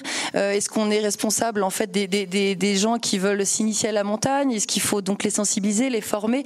Donc en fait cette idée de responsabilité est, elle est, très sujette, voilà, à, débat et chacun va avoir un peu sa posture. Pour certains, c'est, bah, moi, en dehors du cadre de mon travail, c'est bon, c'est déjà assez lourd de décider tout le temps, de, porter cette responsabilité. Je vais pas m'occuper de celui du pimpin qui va aller faire n'importe quoi. Tant pis pour lui. Et puis il y en a qui vont, au contraire, se sentir euh, obligés d'intervenir, de, former, de, se lancer dans des entreprises d'imposition des normes, etc. Et puis il y a une dernière aussi question, qui est la question de la responsabilité à l'égard de, de, de, ceux qui, qui, restent en bas, en fait. C'est-à-dire que pas forcément les pratiquants de, de, la montagne. Et ça aussi, c'est un point qui est en train de, qui est en train d'émerger. Et donc euh, il y a eu une lettre, par exemple, en 2021, qui a été écrite par euh, une femme qui s'appelait Vorlette, euh, qui était la compagne d'un alpiniste qui s'était tué. Euh, au Népal et qui a, adressé cette lettre euh, voilà à l'alpiniste ou amateur d'activités risquées en montagne et qui l'invite donc à réfléchir pour fortifier le sens de ta pratique et des relations qui te lient à tes êtres chers. Tu dois alors un peu plus loin tu dois à tous tes proches dont l'amour te compose une réflexion profonde sur ta pratique et ta prise de risque car lorsque tu tombes c'est leur bonheur que tu emportes dans ta chute. Voilà donc j'ai pris des, petits extraits. Elle est très longue, elle est très intéressante. Elle a, fait un petit peu de remous hein, dans, la communauté montagne. Euh, et certains étaient absolument pas d'accord, mais globalement, ça a fait en tout cas euh, euh, réfléchir. Alors ça c'est évidemment quelque chose qui émerge maintenant, mais alors ça émerge pour les hommes parce que c'est quelque chose et, je termine cette petite touche féminine. Ça existe depuis toujours pour les femmes, c'est-à-dire que les femmes, pour le coup, on a toujours même si ça, change un tout petit peu, condamner leur prise de risque. Euh, parce qu'elles sont souvent mères et que justement, elles n'ont pas forcément le droit d'aller prendre des risques inconsidérés alors qu'elles sont des enfants à charge. Et donc là, par exemple, dans, un petit livre qui s'appelle La dent du piment de, de, Thomas Venin aux éditions Guérin, qui est très sympa, je vous invite, hein, c'est plein de petites dates, c'est écrit avec beaucoup d'humour. Et donc justement, il parle de cette histoire d'une, euh, en 1995 d'une, grande alpiniste écossaise, Alison Hargreaves, qui, qui trouve la mort euh, dans une tempête en redescendant du K2 et euh, elle se fait en quelque sorte un peu, enfin oui. assassinée une deuxième fois par les, par les tabloïds britanniques en disant que c'est c'est incompréhensible. Il la condamne vraiment très durement en disant que qu'elle est allée abandonner euh, ses enfants euh, pour aller se tuer en montagne. Et euh, au même moment, il y a deux autres alpinistes britanniques, voilà, très célèbres là-bas, Paul Noon et un autre dont je me souviens plus, qui se sont tués aussi en redescendant d'un sommet proche. Et, et puis là, en gros, les tabloïds sont formels, ils sont très fiers de leur papa. Et voilà. Et je pense qu'il y, y a, vraiment cette idée aussi, c'est que l'homme a le droit de prendre ses risques euh, c'est pas grave parce que la femme s'en occupe et les femmes, en revanche, elles vont être facilement condamnées euh, parce qu'elles ont la responsabilité de la famille, des proches, des enfants. Alors, je suis pas forcément radicale dans le sens où je, voilà, je sais qu'il peut y avoir d'autres facteurs biologiques, hormonaux. Je veux je suis pas une constructiviste radicale hein, là-dessus. Moi-même, je suis mère et j'ai éprouvé ce ce repli dans la pratique et dans le rapport au risque à partir du moment où j'ai eu des enfants. Donc je peux pas dire que ce soit que qu'un fait social, euh, mais je pense que ça participe aussi à maintenir euh, en fait aussi par exemple les femmes euh, voilà dans, dans, dans, des activités où la prise de risque elle n'est pas justement euh, valorisée. Et d'ailleurs on voit que l'argument naturaliste il a un peu des limites quand on voit des femmes comme Catherine Destivelle, Lénil ou, ou Marion Poitvin qui sont euh, extrêmement performantes et qui font des trucs incroyables, toutes femmes qu'elles sont et que peut-être que s'il y avait aussi une société qui, qui condamnait un peu moins ces prises de risques, euh, il y en aurait davantage. Voilà. Alors après, euh, bon, là, je dis un tout petit peu mon point de vue, mais j'essaye quand même de ne pas trop juger dans le sens où, cette question, elle est très épineuse entre le, entre le, euh, risque et la sécurité, parce que tout se défend évidemment et que on a besoin de risques pour pour qu'il y ait de l'audace, pour qu'il y ait de la créativité, pour qu'il y ait des grandes choses, et rien s'est fait sans ça. Donc il ne s'agit pas non plus d'être dans un tout sécuritaire, et, il faut savoir l'encourager dans une certaine mesure, et, de l'autre côté, on peut pas être inconscient. Euh, et voilà, et se laisser un peu berner par les, par les sirènes de la performance, de la distinction, etc. Et faire euh, de la prise de risque autre chose euh, euh, que quelque chose de positif, voilà, à mon sens. Voilà, j'ai enfin fini, c'était un peu long. Je suis désolée. Non, ça va très bien. Merci Juliette.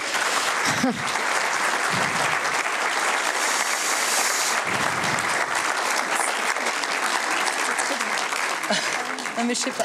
On va prendre euh, quelques questions et je vous demanderai juste de lever la main et de les poser dans le micro pour le son. Est-ce qu'il y a des questions? Parce que c'est vrai que c'était très, euh, très complet. Oui, c'est un peu trop complet. Non, non, c'est très bien. Oui oui, bonjour. Euh, j'aurais voulu savoir si vous avez eu des guides qui sont, qui sont partis en montagne avec un client et qui auraient pu partir, enfin qui, ont eu un accident en montagne où la personne, enfin euh, la personne, leur client n'était pas au, niveau et la personne serait restée euh, avec son client.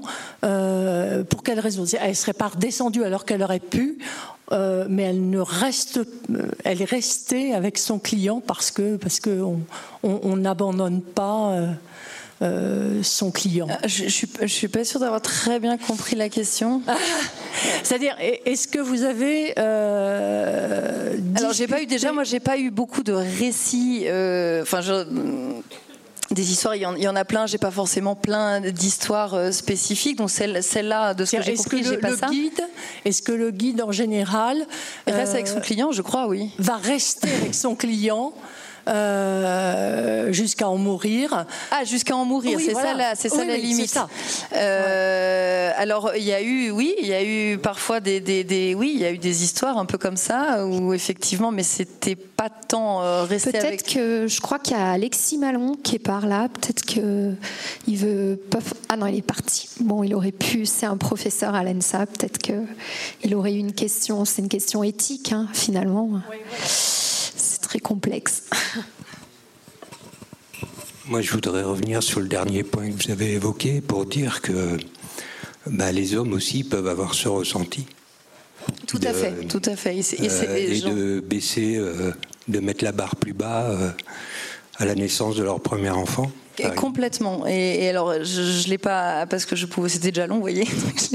J'ai pas pu l'aborder, mais effectivement, euh, euh, l'entrée en parentalité entre guillemets, globalement, a un impact euh, clair sur sur les pratiques et chez les hommes aussi, tout à fait. Hein. C'est plus dans le jugement que la société va porter sur la prise de risque en fonction de la de, voilà, la personne si elle est mère ou, père. Mais on est complètement d'accord que, que c'est quelque chose qui touche aussi les hommes, bien sûr. Euh, autre chose qui peut être liée à ça, mais aussi à, l'âge peut-être. Mais quand euh, je, qualifierais donc euh, de petit alpiniste, on peut devenir grand alpiniste. Évidemment, il y a des pas, mais la question que je voulais poser, c'est justement ce grand alpiniste, est-ce qu'il a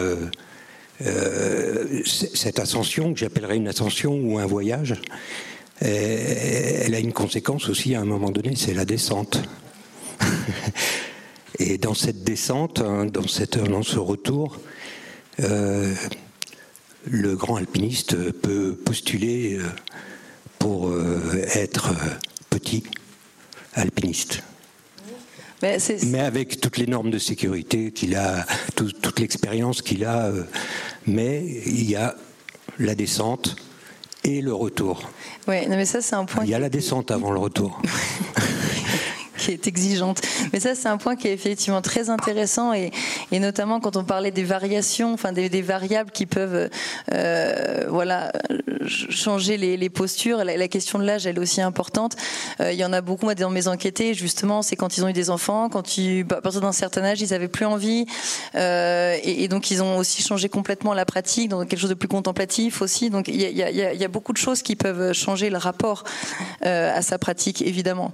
Il y, a plein de nuances que j'ai pas pu aborder, donc parfois ça pouvait vous paraître un peu schématique, euh, mais euh, voilà, c'est aussi parce que parfois, pour, pour la clarté du propos, on est obligé de, de, fonctionner un peu par euh, catégorie et système, mais on est bien d'accord qu'il y a toutes ces nuances-là et que j'ai toute une partie de mon travail qui est là-dessus, justement.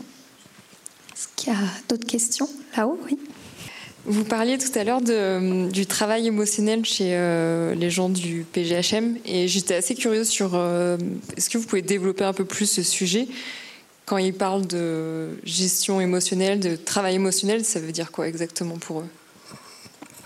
Alors, bah pour eux, aucun ne me l'a vraiment euh, théorisé, hein, mais euh, après il y a plusieurs trucs. C'est déjà la capacité à mettre donc l'émotionnel de côté, qui est quand même un travail euh, psychique et exigeant, arriver à mettre à mettre ça de côté. Donc ça c'est une compétence que certains acquièrent et d'autres pas. Donc c'est pour ça aussi qu'on voit qu'il y, a effectivement des différences déjà chez les chez les chez les secouristes. Surtout ce qui était dit, c'est qu'en fait euh, ils, arrivaient à en parler en fait de façon très légère pour euh, évacuer euh, en fait le trop plein d'émotions, un peu comme à l'instar des soignants, j'imagine. c'est voilà, on en parle de façon légère, on fait des blagues et c'est notre façon un peu de, justement d'évacuer les émotions, mais donc c'est pas abordé de donc en fait c'est que le travail le travail émotionnel qu'ils fournissent, c'est eux-mêmes qui le font, mais pas de façon euh, consciente et, appliquée. C'est-à-dire que ça va être une capacité à se mettre, à mettre de côté cet émotionnel et ensuite, à se dire, par exemple, voilà, on parlait du, du, du jugement, je pense que ça en fait partie aussi, c'est-à-dire euh, on, on, rationalise, par exemple, les choses, on, on, met des causalités très très claires euh, dans les accidents, comme ça, à chaque fois, on les comprend, à chaque fois, on, on sait, et, et, et, cette façon de, de rationaliser, c'est quelque part une façon de neutraliser l'émotion. Donc ça, ça peut être aussi une des dimensions du travail émotionnel. Euh, après, c'est pas un truc que j'ai non plus creusé spécifiquement, hein, mais c'est cette idée en fait d'arriver voilà, selon le contexte de pratique, à, adapter son cerveau en fait euh, euh, à, la situation pour pas que l'émotionnel déborde, mais qu'il y ait un travail en fait d'ajustement un peu euh, un peu permanent quand ils sont quand ils sont sur le terrain. C'était juste en fait pour souligner le fait que, que on, le présente souvent le travail des secouristes eux-mêmes comme voilà c'est un boulot et ça revient énormément. C'est voilà le boulot c'est ça, il faut faire le boulot et donc c'était pour pour montrer qu'en fait derrière ce boulot concret, en fait ça ça demandait de fournir fournir tout ce travail émotionnel. Après, pour aller un petit peu plus loin, justement, je vous invite à lire Hochschild, qui, qui est une sociologue qui a travaillé énormément là-dessus, et il y aura plein de trucs intéressants, j'imagine, pour vous. Bonsoir, merci beaucoup pour cette présentation. J'avais une petite question sur vos hypothèses de base. Euh, c'est un beau travail que vous avez fait et quelles étaient vos hypothèses avec lesquelles vous êtes parti Bonsoir. Euh, bah, bah, vraiment, c'était c'était euh, un peu ce que je disais au départ. Hein. C'était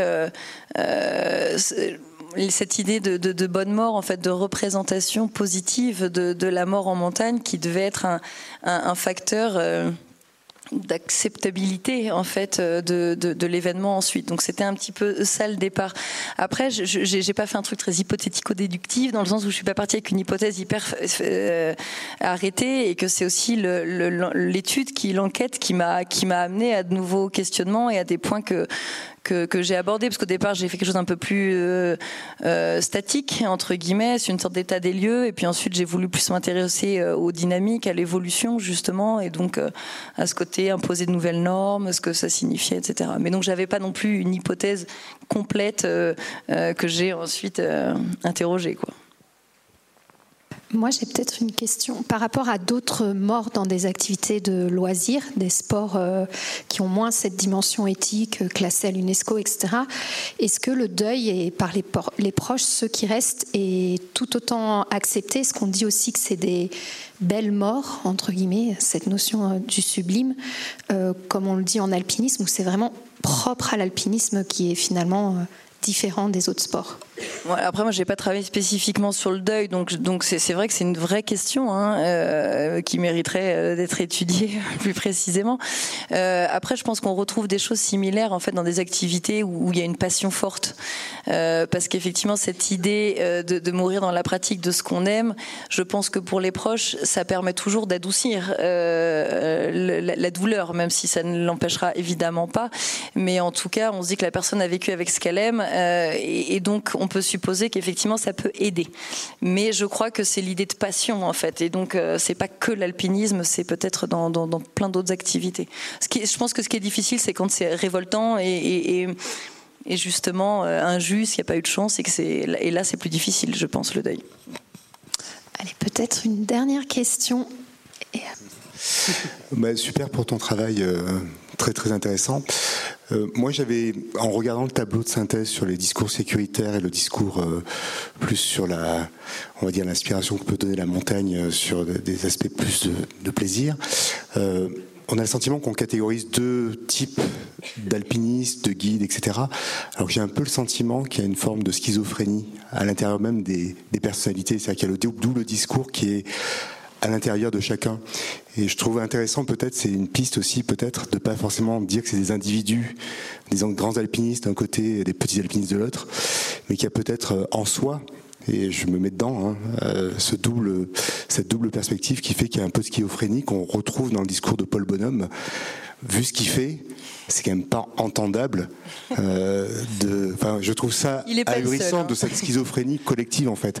C'était juste une forme de remarque plus que. Non mais complètement. Et puis c'est tout à fait une forme de schizophrénie un peu artificielle. Mais, mais euh, oui, oui, complètement. Alors après c'est pareil, j'ai pas trop pu le développer, mais mais c'est oui au sein des individus il y a y a cette tension euh, qu'on retrouve et parce qu'en fait euh, pareil un sociologue que j'aime bien, pardon je suis, mais il il parle justement de l'homme pluriel et dire voilà en fait on a tous plein de socialisation, plein de valeurs en fait qui peuvent même parfois être contradictoires, mais simplement qui vont s'exprimer dans des cadres euh, différents et, on a tous cette complexité et, bien sûr que l'alpinisme est un alpinisme pluriel, donc évidemment euh, on parlait de l'âge tout à l'heure et, tout ça, mais je pense que ça y participe. C'est pour ça qu'il y a plein de variables que j'ai très rapidement évoquées, mais on est bien d'accord qu'au sein même de, de chacun, euh, oui il y a cette cette tension ou pas, et parfois avec des, réconciliations euh, euh, efficaces.